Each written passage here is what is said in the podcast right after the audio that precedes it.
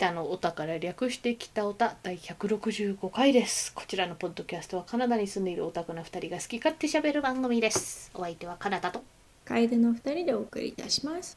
今回はうん作品を紹介する回です。今回私が紹介する作品はどんな感じのやつですか？うん。アフリカのワンダーウーマン。という感じで紹介してるんですけれども、こちらですね英語のタイトルがうん「The Woman King」っていう、うんうん。女の王う様んうんうん。みたいなタイトルになりますね、うんうんの映画なんですけれども。あのネタバレ食らいたくない人はじゃあワンダーウーマンのあの1個目見ればいいんじゃないですかね、2個目はまあ見たんだけどあれなんか結構忘れてんの。珍しいね。いやーまあちょっとじゃああのウーマンキングに入る前にさ、うんだって、うん。ワンダーウーマンの1個目ですごい感動的な感じでクリス・パイン死んだのうに、んあの恋人役のクリス・パイン、うん。その恋人別に戻ってくる必要なくね、戻ってくんの？うんあのえ内容見ればわかるんですけれども、うん。本当に戻ってきてるわけじゃないんだけれども、うんなんかまあ俳優いるはいるの、うんでもなんかこうなんかその2個目の一応なんかその敵を倒すとこの恋人いなくなっちゃうからみたいななんかリスクリウォードみたいなのが提示されんだけれどももう1個目ですごい綺麗にさよならしたからさ、別にもう1回ぐらいさよならしてもよくねみたいな感じになっちゃって、うん見てる側としては。さっさと倒しゃいいんじゃね？みたいになっちゃって。なんか全然ちょっと感動的になんなくてむしろその打足感があって1個目のお別れが台無しになっちゃった感があって。というわけで2個目なんかそんなダ作とかっていうほどではないんだけれども、1個目の方がもっと簡潔に綺麗に終わってよかったかなというのが個人的な意見です。クリス・パインは死んだままでよかった。クリス・パインが嫌いだからとかではなく、あんな綺麗に終わったのに、はあって。というわけで、ウーマンキング見ようねっていう。ワンダーウーマンじゃなくて。で、これアフリカのワンダーウーマンとうん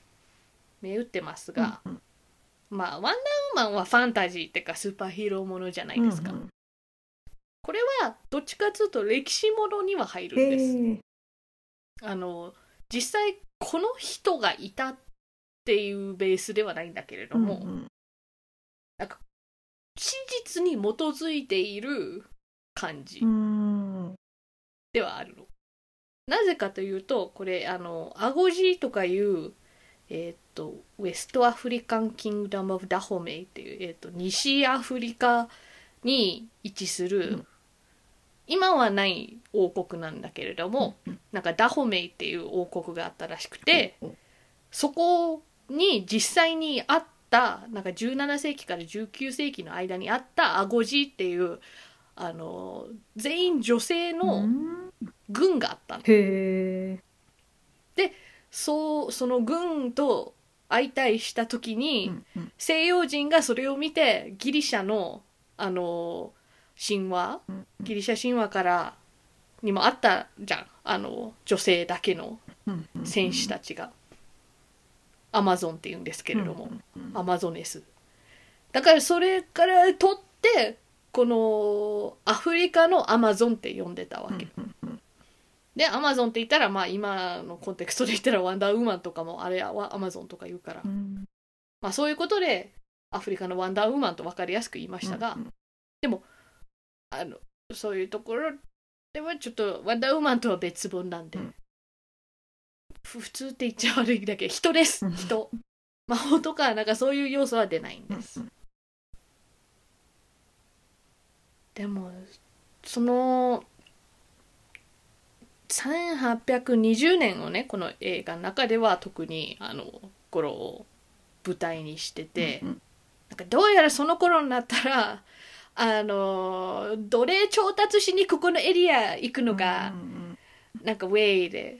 ナウな感じだったからなんかそういう人と戦ったりそういう奴隷商人に味方する他のなんかアフリカの王国とかもいるからなんかそういう人たちとも戦ったりするみたいなのが。うん、だからなんか全然知らないっていうかあの学校で教えてくれない歴史みたいな感じとかがあったしバックグラウンドも面白かったし、まあ、話的にはなんかまあどっかで見たことある感はあるんだけどやっぱりその歴史的バックグラウンドってだけですごい面白かったね。だから話的にはなんか本当ならお嫁に行かなきゃいけない年頃なのにすごい反抗的な娘がいるから、そんなお前はこのアゴジっていうあの軍隊に入れって言っておおお父さんに置いてかれて、でそこから修行編が始まりのみたいな。なんかそこそこ年が近い他の友達とかもでき、でその修行してたのが本番のさなんかあの本当の戦いになったりしてうんうん。みたいな、だからそういう話であとなんだっけ途中で通訳的な感じでそのヨーロッパ人の父と黒人のだからそのダホメイの、あのお母さんを持つダブルのあの通訳の人とかもうんうん。あったりしてちょっと恋に落ちちゃったりしいのうんみたいな。そういう物語ではあります。そのメインはだからそうどっちかというと若いね、うんうん。あのおお嫁に行かないならって置いてかれた娘なんだけれども、うんもう一人だからこの「ウーマンキング」ってタイトルが指すのはそっちの女の人じゃなくて、うん。そのこのアゴジっていう軍のんなあの正式なタイトルっていうかあの正式な階級は分かんないんだけれどもリーダーがいるんですよ。だからその人の方を指してるのね。だからその人もなんかこう主人公感があってうんどっちかっていうとねそっちがすごいかっこよくて、うんうん。だからあのこの軍のそのリーダーではあるんだけれども、すごい頼りがいがあるし頭があいいから、うんなんかこの映画の最終的には今までの功績とかを認められてだから結婚したわけじゃないんだけれどもこの王国のある意味王様として認められるから、うんそこでそのタイトル回収のウーマンキングなんですよ。なんかそういう意味ではなんか ウーマンキングってクイーンじゃないのみたいな思うかもしれないんですけれどもね、あので実際クイーンエリザベスなんかもクイーンと言いつつ一番偉かったから、うん別にクイーンがなんか悪いってわけじゃないんだけれどもでもこの映画のコンテクスト的にはクイーンなんじゃなくて、うんキウーマンキングっていう違いを出したかったんじゃないかなって思います。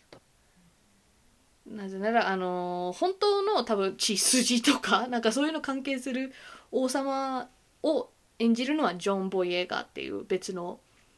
あの俳優さんがいて、うんうん。でその人はなあのねこの軍のリーダーと別の人と結婚しててうん。みたいなあるから、クイーンは別でいるんですよ。うんうんでもそのクイーンよりもこのジョン・ボイエガー王的には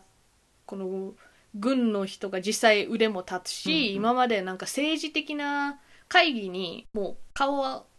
出してたっていうかあの席はあったから、そういうところの意見とか聞くと頭も切れるしみたいな、うんだから本当にこのそのウーマンキングの地位まで行ったなんかその軍のリーダーがいたのかまでは 私はちょっとリサーチ不足でわからないんですよね。でもまあ実際そのウォリアー軍団とか奴隷商人とか来たりとかなんかそういう戦いとかがあったっていうのは事実だから史実ベース物語なんじゃないかなって。でもこのこの映画の見どころはやっぱね、まあ、ストーリーもしっかりしてはいるんですけれども、やっぱアクションっすよ。ほそのアゴジたちがめちゃくちゃ強そう、なんかその新人たちもめちゃくちゃ強そうだしベテランたちもめちゃくちゃ強そうだし、こういわばなんか今まで西洋文化のさ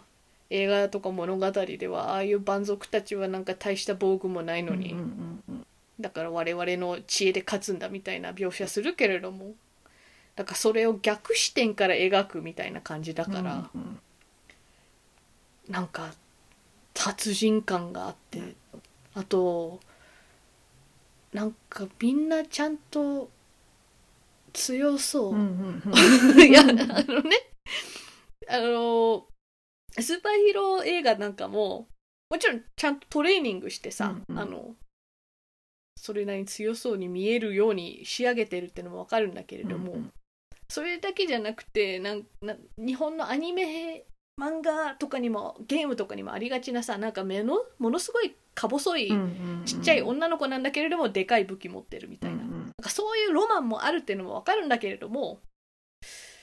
現実的じゃないじゃんやっぱり、い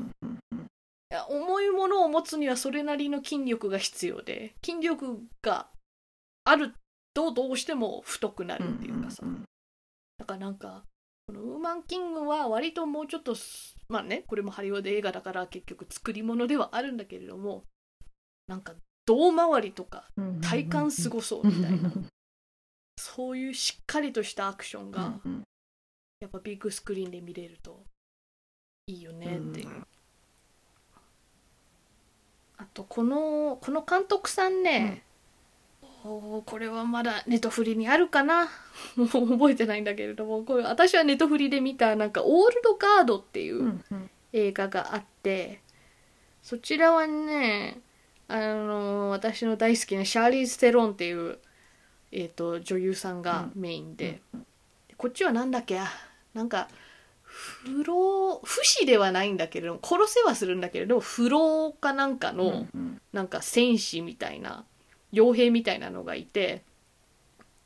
そうその人と新しくなんかリクルートした女の人のなんかあバディアクション映画みたいなのが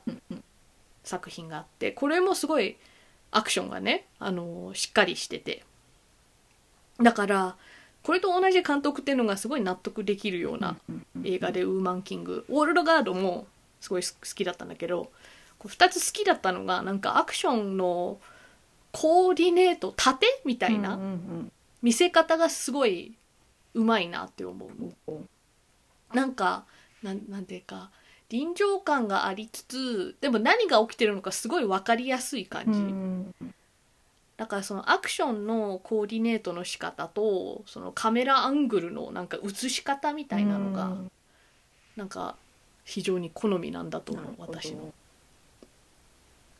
だからウーマンキングなんかもそのすごいいいアクションシーンが満載で、あとこのウーマンキング役の女優さんがうん。ビオラ・デイビスなんですよ。ビオラ・デイビスわかる？わからない。有名有名俳優さん、なんかやっぱ「ダ・ヘルプ」ですごい一躍有名になった感じ、え知ってる知ってるのに。うん。ふっと思いつかないよ。ああはいはいはいはいはいはいはい。ああポスター見たい出した。ら思い出した。そうそうそうそうそれのメインのなんか2人オクテービア・スペンサーとビオラ・デイビスがメインでうんうんうん私は認識してるんだけれども ビあのオクテービア・スペンサーじゃない方です、ビオラ・デイビスは。とかあれってそうだっけ ?How to get away with murder って知ってる？聞いたことは見たことはないけど聞いたことはあるやつあれってそうだ私も見てないんだよ。うんうんあ、合ってるわ。多分。How to get away with murder っていう、あの、もう終わったのか。終わってんだ。うんアメリカのドラマシリーズがあって、うんうんうそれの多分メインもビオラ・デイビスだったと思います。なんかこれもね全然見てないけどちょっと面白そうなんだよね。うんうんなんか「How to Get Away with Murder」ってタイトルは、うん殺人事件を犯しても捕まらない方法うんみたいなうん。うん感じだよね。だね。だからどうやらこのビオラ・デイビス演じる人が弁護士兼教授なのかな、うん。なんかそういうねやっぱ法律とかの専門家。でな確かそういう授業かなんかでもしやるならうんどうすれば捕まらないかみたいな、もしの話をしてたのに実際巻き込まれてしまって捕まらないようにするとかなんじゃないかな、みたいな。わかんないけれどもそういう感じのスリラーサスペンスでいいのかならしいんだけれども、なんかビオラ・デイビスイメージ的には私のねイメージ的にはやっぱりどっちかというと知的ななんか役の方が多かったんだよね。それとかこうもっと心理描写とかなんかそういう感情表現とかを重視するような役が多かったのがこの「ウーマンキング」はそういう場面もあるはあるんだけれどもアクションもめちゃくちゃメインなわけ、だからここまでアクションやってんの見たことなくてでもものすごいあのポスターとか見ると分かるんですけれども、腹筋すげえの。なんかビオラ・デイビス頭だけじゃなくてこっちの筋力もあるんだみたいな。とビオラ・デイビス今いくつだ？57歳だからなんかここんな選手現役選手でこんだけ年上ってことはやっぱり生き延びてきたっていう歴史があるからなんかやっぱり強そうみたいな感じにつながるからそこがすごく良かったですね。でも何なんでしょうね。なんかこういうさ映画とかさ、うん、あとまあ戦争映画なんかにもあるがちなやつよなんかこうやっぱ愉快な仲間たちを紹介して、うん、一人一人死んでいく。やっぱ。うん。そういう時やっぱさ、うん。この人いい人だから多分死ぬんだろうなみたいな 感じがするんですけれども分かっててもやっぱ泣いちゃうし死んじゃったって。はあなんでいい人から殺すんですか？いやわかるよ。なんかそうそうそういう人の方が観客とか見てる人のなんかこうなんだっけ？エンパサイズ、あの共感とかなんか懐くから、なんてわかるんだけれど分かっててもねああなんですぐ死んでまうのみたいな。なっちゃいましたね。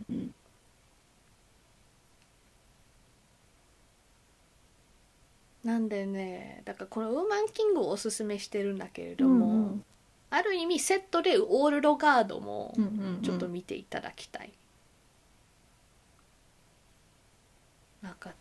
強い女性キャラクターを描くのがうめえなって思うし、ビオラ・デイビスも好きだしシャーリー・セロンも好きなんで、どっちも見ていただきたいですね、オールドガードのシャーリーズ・セロンはやっぱりマッドマックス・フューリー・ロードを見ていただきたいですね、あれのフュリオサやってた人です。なんでアクションはいいぞって、どうですか？見たい？見たい。お！見たいですおどれくらい？二重丸です。二重丸。でも見れないの。ねえどこの配信でやってるのかね。レンタルしないといけんかね、私は映画館で見ちゃったからな、いずれでもあのネットフリに来たりするから多分。待てばね意外と来たりするよね。わ、からんよね大ホープも見たくなってきたなまた。あ本も読んで好きだったんだよね。そうなんだ、うん、あ偉いやちゃんと原作読んでる。あれはどう？じゃあその大体さ、うん、本が映画化されると、こっちではなんか「The book was better」っていう本のが良かったっていう。確かにその通りなんか本の方が良い作品が多い気はするんですけれども、ザ・ヘルプはどうでしたか？あのー、まあやっぱりなかったシーンがあった気がするんだよね、映画には、そうだからまあできれば本おすすめしたいけどでも、なんか雰囲気はすごい伝わる。同じ、同じ雰囲気だったと思う。なるほど、うん。じゃあそういう意味じゃ割といい映画か、うんうんああじゃあよかった。よかった映画がめっちゃ良かったよって思ったのにその原作読んだ人から映画と全然違うんやがってなったら、うんえーってなったりするから、私もねエンダーズゲームをね本読んで面白かったのに、映画じゃ全てを台無しにしてくれたから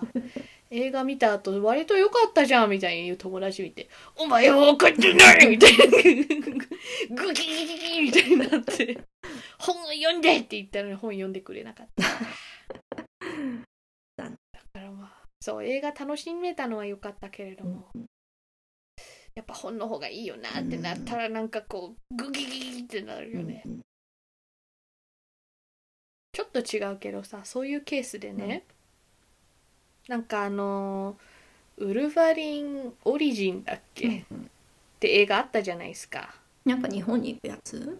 ああそそれじゃなない。い日本に行くのはなんだっけ？ウルヴァリン侍シルバー侍なんか違うのね。そんな感じの。そうそう。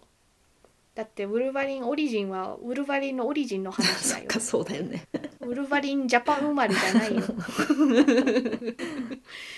だからあのー骨がニョキニョキ生えてたのかなんか鉄のコーティングとかして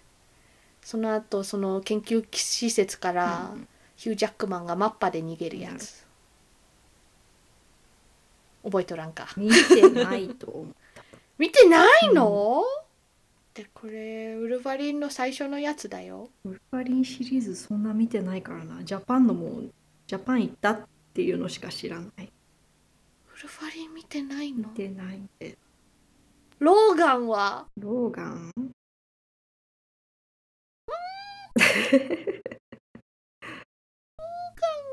見てないと思う。私が個人的にスーパーヒーロー映画の中でも結構トップ3に入ると思っているローガン。えじゃあなんでウルヴァリンイコールヒュー・ジャックマンって知ってるの？X メン X メンは見たの？見た。よ。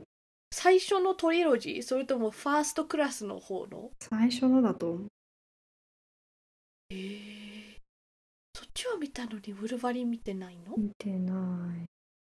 ウルヴァリンはちなみに2009年かなんかだそうです。まああのそのウルヴァリンにねうんうんあのーライアン・レノルズっていうカナダ人俳優が、デッドプールという役で出るんですよ。でも、私はこの映画を見るときには、見たときには、なんかその、デッドプール本家知らなかったんですよ。うんうんだからまあこんなもんやろみたいな、そこそこええやんみたいな思ってたんですよ。うんうんそこから、なんかウルあのデッドプールという存在を知り、あのーデッドプールというキャラがどんなもんなのかコミックの方で知って、そしてその後ウルヴァリンをまた見たらこれはデッドプールじゃねえみたいになって あのその当時見てこんなんデッドプールじゃないって怒ってた友達の気持ちがやっと分かりましたね。デッドプールって今ね、うんうんうん。1と2が出ててそっちでもライアン・レノルズやってるから、ある意味同じ人がやってるのにほんと別物で、へーあそこからよくリカバリーしたなデッドプールとは思う、うんうんうんうん。あれはなかったことになって。る だって楓ちゃんも今ならデッドプールというキャラがどんな感じかなんとなうんくうん。わかるじゃないですか、うんうんあのーまああの赤黒のスーツがないのはまだオリジン的な感じだから生まれたてのねスーパーヒーローとかねまだその衣装着てないっていうのはまだちょっとわかるじゃん、でもこのウルヴァリンのデッドプールはうるさいからって口縫い付けられてるんですよ。喋らないんですよ。てか喋れないんですよ。うん。うん。喋れないデッドプールはそんなんデッドプールじゃねえ あのうざいぐらい喋るのがある意味あのある意味っていうか完全にあのキャラのアイデンティティの大きな部分じゃないですか。なんで口縫い付けちゃったんだろう。ね。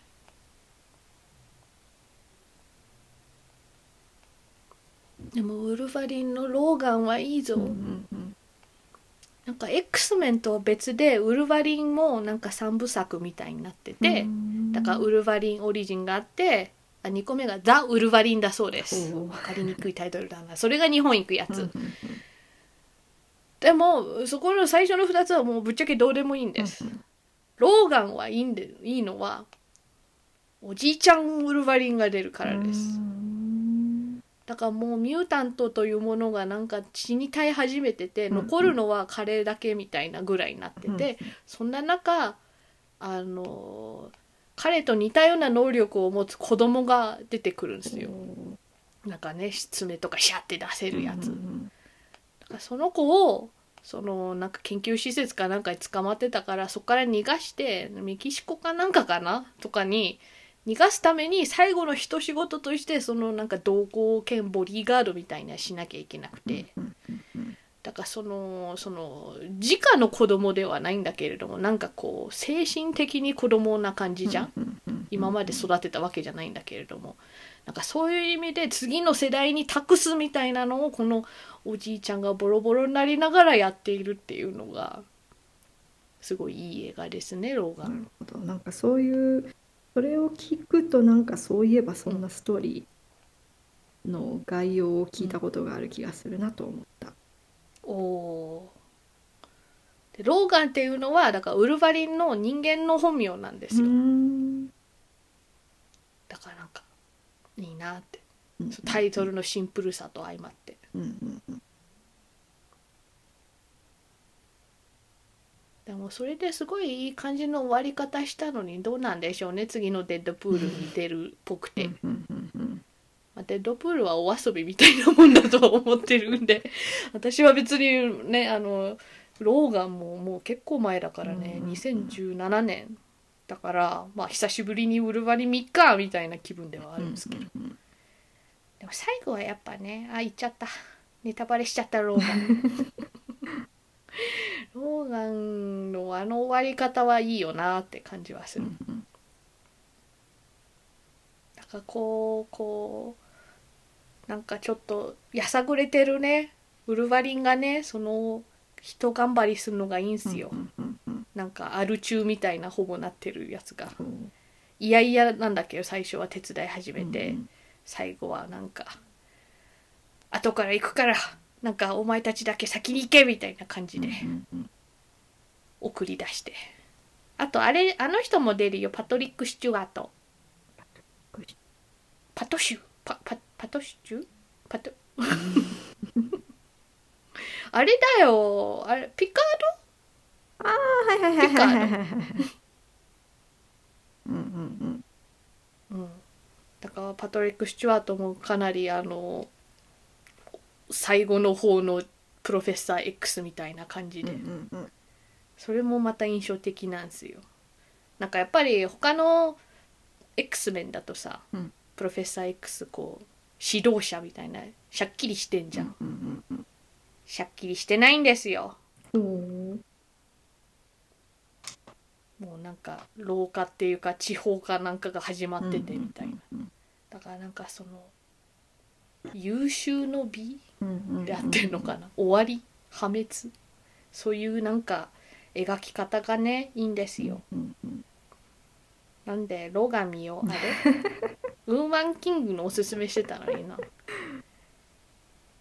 もローガン見てないんだったらローガン見よ。う なんで見てないの？ヒュージャックマンオーストラリア人だから。ね楓ちゃんギブだよヒュージャックマンはオーストラリア人だし、うんあのウルヴァリンはカナダ人っていう設定だから。なんと。楓ちゃん見る義務がある。そうですね。う んというわけでまあ20丸をもらったウーマンキングから話はそれちゃいましたけど見るところが機会があったら見てね、うん見ます。えー、北オタはお便りを募集しています。ツイッターでハッシュタグ北オタでつぶやいてください。まあお相手は楓と。かなたでした。それではまた次回。ささようなら。今週の土曜日ね、あ先週か先週の土曜日ね、うん。みんなと遊んでね、うんうん。すごい充実した日だったんですけど、